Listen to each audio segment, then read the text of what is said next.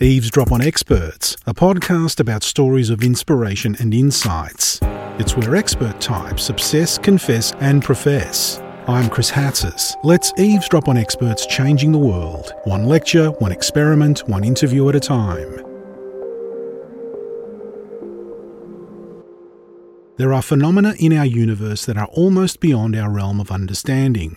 What lies in the dark space between the stars? How can we measure things that are invisible? What prevents the galaxies from expanding into oblivion? One explanation is the existence of dark matter, undetectable because it's comprised of particles that don't absorb, reflect, or emit light. The quest to understand dark matter requires innovative approaches.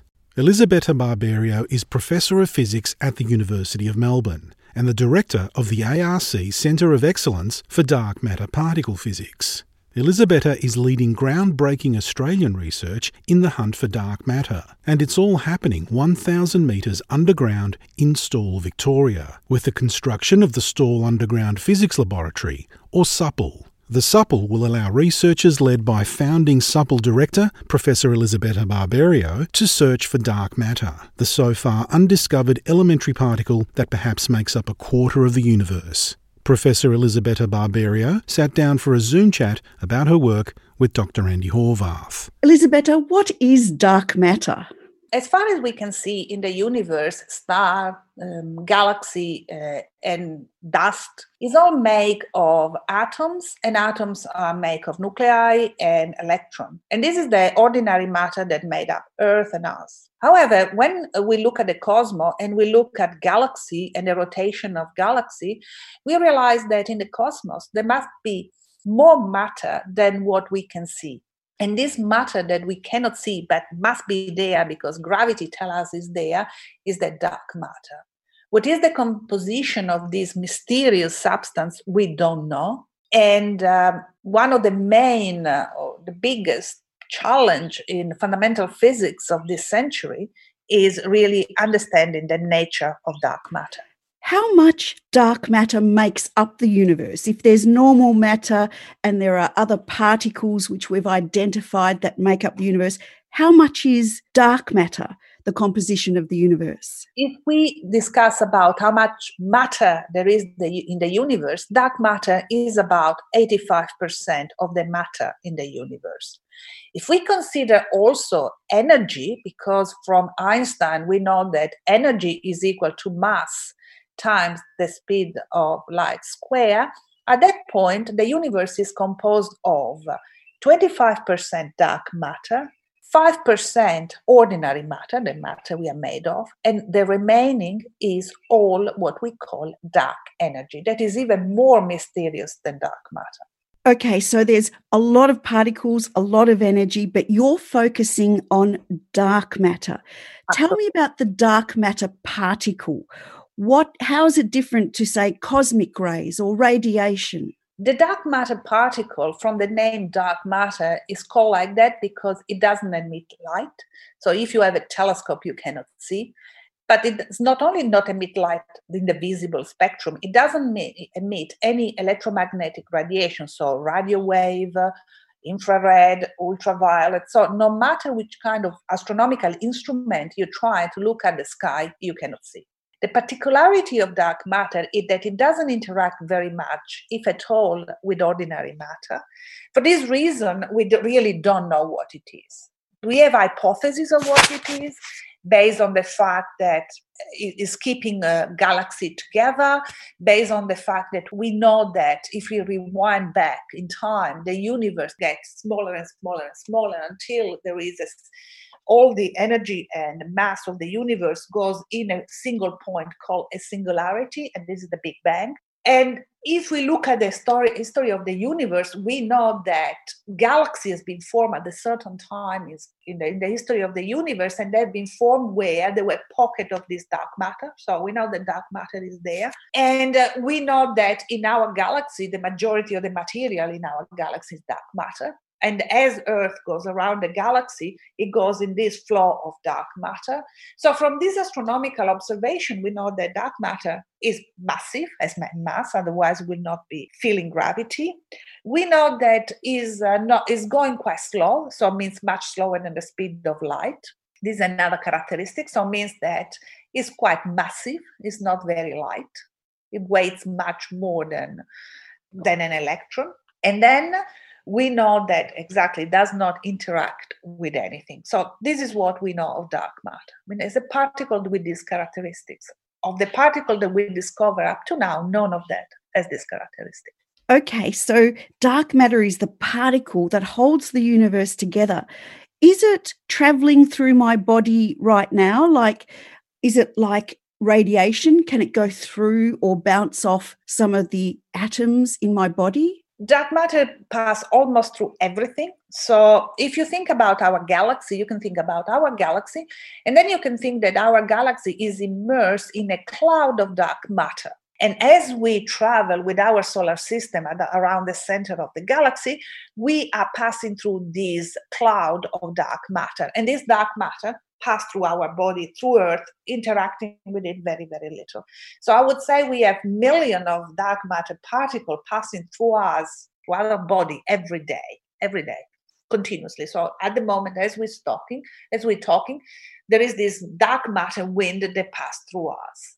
Now, dark matter you can consider that is not moving and and earth is moving through the dark matter. So there is this apparent wind of dark matter toward us that is about uh, that this wind flow with a velocity of about 800 kilometers an hour quite strong wind. And then if we look at the million of particles of dark matter that pass through us every day maybe a handful of them interact with some of the nuclei that have in our body Okay, so it's theoretically or hypothetically, it's there, but we haven't actually observed the particle.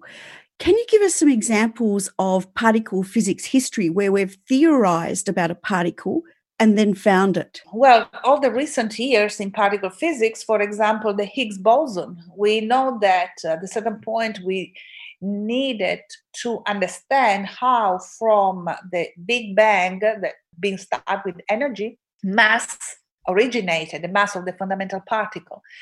And uh, one of the theory involved the existence of a new particle called the Higgs boson. Higgs was the guy that proposed the, the particle. And for 40 years, particle physicists looked for this Higgs boson and eventually was discovered in uh, 2011 and announced in 2012 in Geneva with uh, the larger using the Large Hadron Collider data. And this was something that was predicted, but we needed to chase for more than 40 years. I'm sure one of the most common questions you get is why do we need to know these particles are there? Well, as I said, it's the majority of the material of the universe. So, in the end of the day, we know only 5% of the universe. We have theory that, you know, regulate fundamental particle and forces, then we don't know anything else. So we are like in a in an island that is only five percent of the universe, and then there is all this other part of the universe that is completely unknown. Example, dark matter could be very complex. Some people think it's a single particle that make up so much of the universe. Some other people think that uh, the dark universe is like a universe that is as complex as our universe, but is interacting so little with us that we cannot see. So it's quite interesting. It's just exploring the most unknown. So particle physics helps our understanding of nature and the galaxy itself, its basic understandings. I know one of the questions that physicists often don't like, but how can we use this? How have we used knowledge of particle physics in the past? Fundamental physics is interesting. There are two ways you can use knowledge. One is just time. If you think about the beginning of the 20th century, there was uh, the quantum revolution. So people understood that the atom and the nucleus didn't work with the classical physics that has been uh, studied up to there. And they needed to introduce a new way of describing physics, and that was called the quantum physics.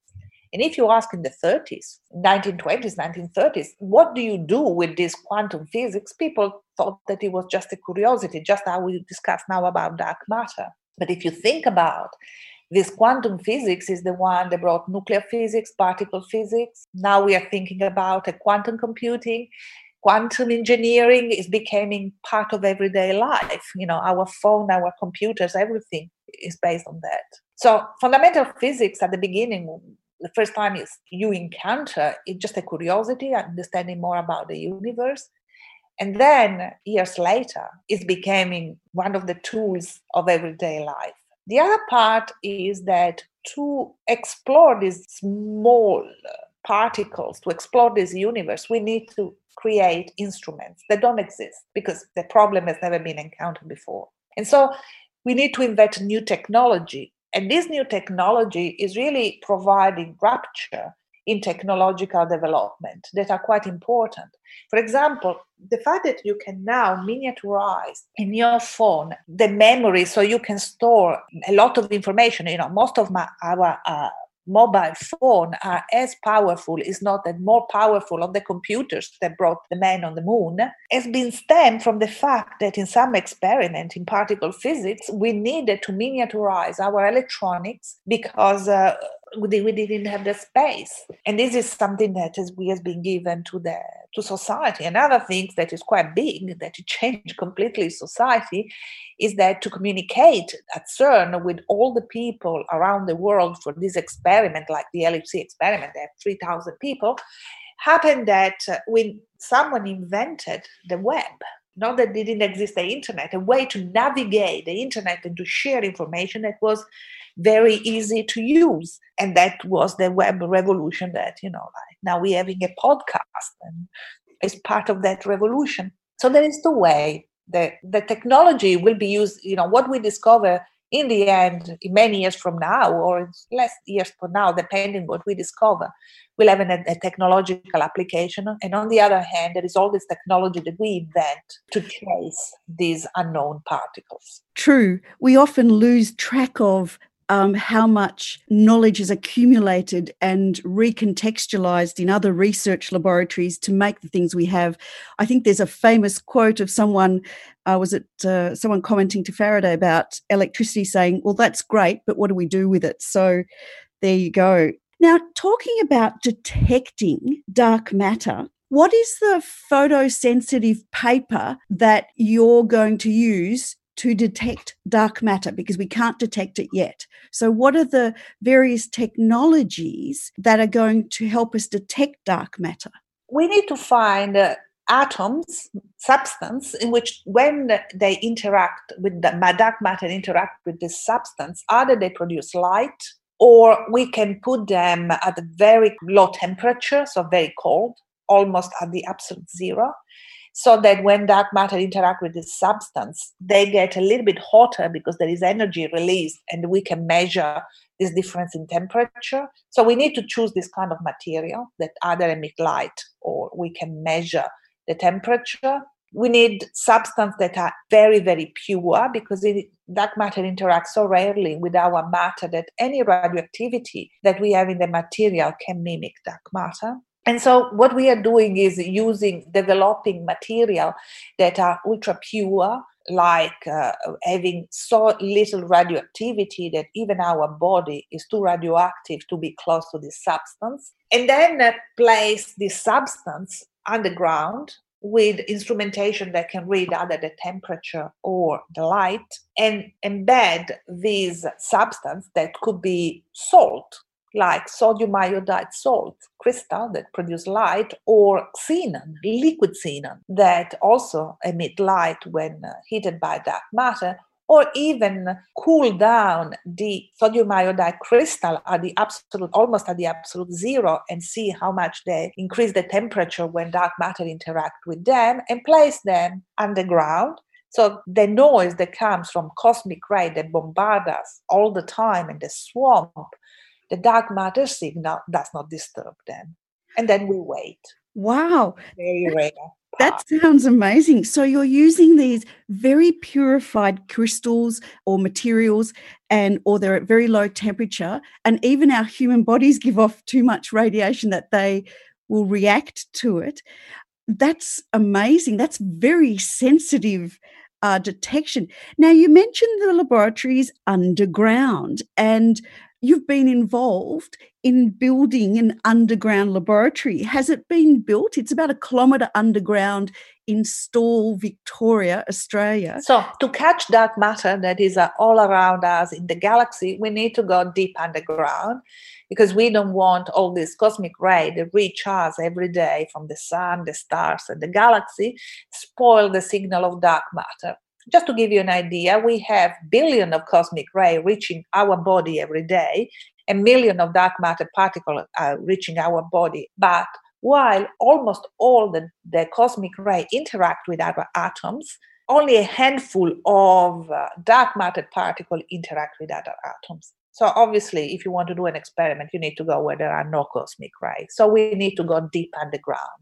So our very sensitive material are placed deep underground. And when we speak deep underground, we're speaking about eight kilometers or more. And so since we want to do this, the first dark matter experiment in the southern hemisphere, in, uh, that will be done in Australia, we needed to build an underground site to locate our detector. And we found a perfect site in Stawell, in uh, nearby the Grampians, because they there was a mine, there is a mine, there is a gold mine that is one of the deepest mine in Australia, and uh, they offer to host us and uh, underground, one kilometers underground, and we just finished the excavation a few months ago of the um, cavern where there will be fitted the laboratory where our dark matter experiment will go. We are one kilometers underground. To reach this laboratory, we need to drive down uh, in the mine for 15 kilometers, and it takes about 20 minutes because you cannot speed in the mine. And when we reach there, at the moment there is just look like a big hole in the ground, but with the time we will fit a full laboratory, high-tech laboratory, where our experiment will go you can also see there are also experiment all these kind of experiment that catch dark matter are underground. And so going there our detector will be able to see quite dark matter because the cosmic ray cannot reach one kilometers underground. That is very exciting that there's an underground laboratory that's going to be looking for the matter that holds together the universe. When do experiments start? We are building the experiment. So if people want to see part of our experiment is in one Turner, in a shed in one Turner. Well, it's a laboratory in one Turner. It's a big laboratory because it's a big, uh, the external shell of our experiment and will be brought down next year down in the underground laboratory. The underground laboratory need to be fitted now and uh, made, you know, put uh, rendering the wall, making the floor, putting all the service and so on. So we expected that in about one year from now, this laboratory will be ready so we can start bringing down our experiment. It's called the SABRE experiment and start commissioning our experiment and build it. This is of great importance to the Australian and Commonwealth state governments is there other collaborators that are also working with the Australian physicists that are going to be searching for evidence of dark matter? Yes. So this experiment that we are building is involving uh, four universities in Australia: the University of Melbourne, Swinburne, the Uni- ANU, and the University of Adelaide. And there is also a federal agency that is ANSTO. But there is also international collaborators. The strongest collaborators and the larger group comes from Italy, from the Istituto Nazionale di Fisica Nucleare, that is the funding agency for particle and nuclear physics in Italy. There is a group from Rome, there is a group from Milano, and there is also a group that comes from another underground laboratory that is under the mountain in Italy, in the central Italy, called the Laboratorio Nazionale del Gran Sasso. We have also American, we have Princeton University, and also the Bell Lab. So this is the large collaboration. Now, this experiment that we are putting down in the uh, Stawell laboratory that we call Stawell Underground Physics Lab, SUPL, is uh, will be a first of its kind all over the world. Will be the first dual experiment in which there will be two parts of the experiment, one located in Australia and one located in Italy under the Gran Sasso. And the idea is that we have another experiment under the Gran Sasso in Italy that is over 20 years that sees a signal signal that could be interpreted as a dark matter particle signal. And this is huge and this is quite important. However, no other experiment has been able to replicate the signal. There are many hypotheses why. Most probably because nobody could be able to replicate the purity of the crystal, of the sodium iodide crystal of this experiment. So this experiment here, the same experiment, will uh, test this uh, signal of dark matter that we have in Gran Sasso and will be essential to test this signal in Gran Sasso that we have two experiments, one in Gran Sasso and one in uh, Australia. Elisabetta, this is very exciting. So, in the next year or so, fingers crossed that we have the right purified crystal and the right conditions in which to detect dark matter, the hypothesized dark matter will be observable, which will be an exciting point in, in particle physics. So I hope one day I'll be interviewing you with some good news um, from the physics laboratory that says we've found the stuff that holds together the universe. What led you into this area of particle physics? Because it's such an invisible world to deal with. Um, I'm very curious. And I always wanted to know how things works and what is in, in our universe. There is nothing more interesting than uh, digging in fundamental physics, how things works, what is the ultimate component of all the material that we are made of, and also the material that the universe is made of, and we don't know what it is. So there's been always this curiosity in me to know what it is. I always felt like I was. Uh, I was like a, a kid under a Christmas tree, waited to open the presents. It was the mm. same like I felt like when we started looking for the Higgs at the Large Hadron Collider. I really felt like a kid that there is the present and you want to open the present to see what is inside. So that's my curiosity. Elisabetta, what misconceptions do people have about particle physics? Because we, we describe this very small object, uh, really at the quantum scale, I think it may be seen a very abstract.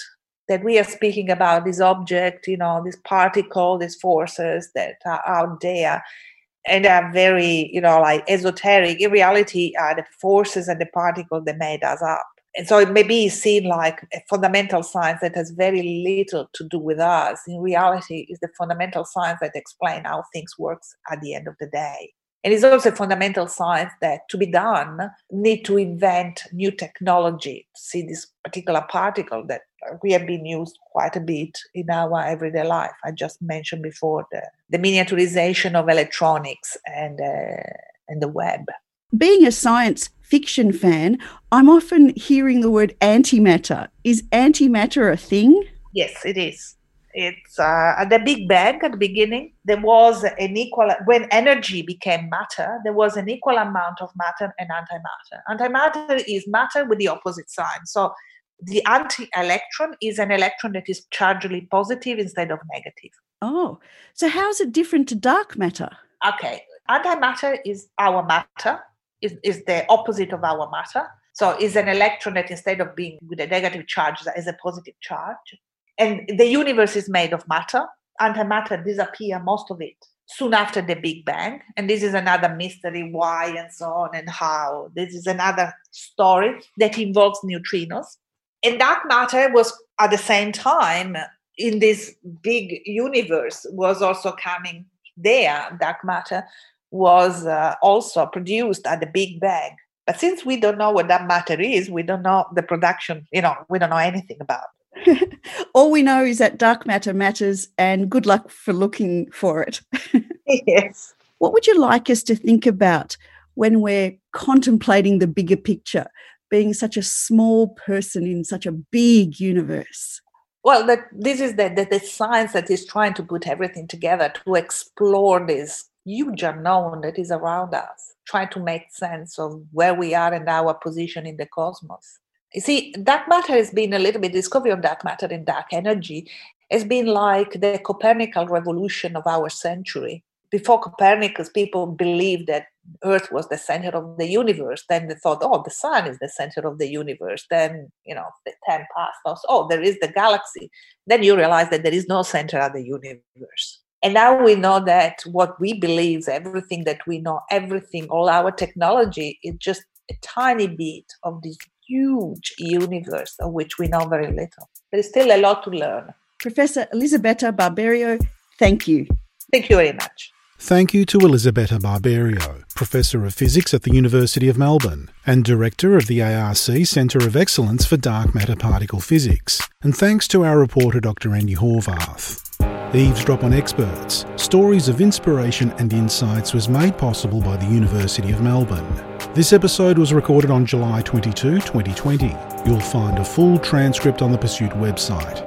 Production, audio engineering, and editing by me, Chris Hatzis. Co production, Silvi Vann-Wall and Dr. Andy Horvath. Eavesdrop on Experts is licensed under Creative Commons Copyright 2020, the University of Melbourne. If you enjoyed this episode, review us on Apple Podcasts and check out the rest of the Eavesdrop episodes in our archive. I'm Chris Hatzis. Join us again next time for another Eavesdrop on Experts.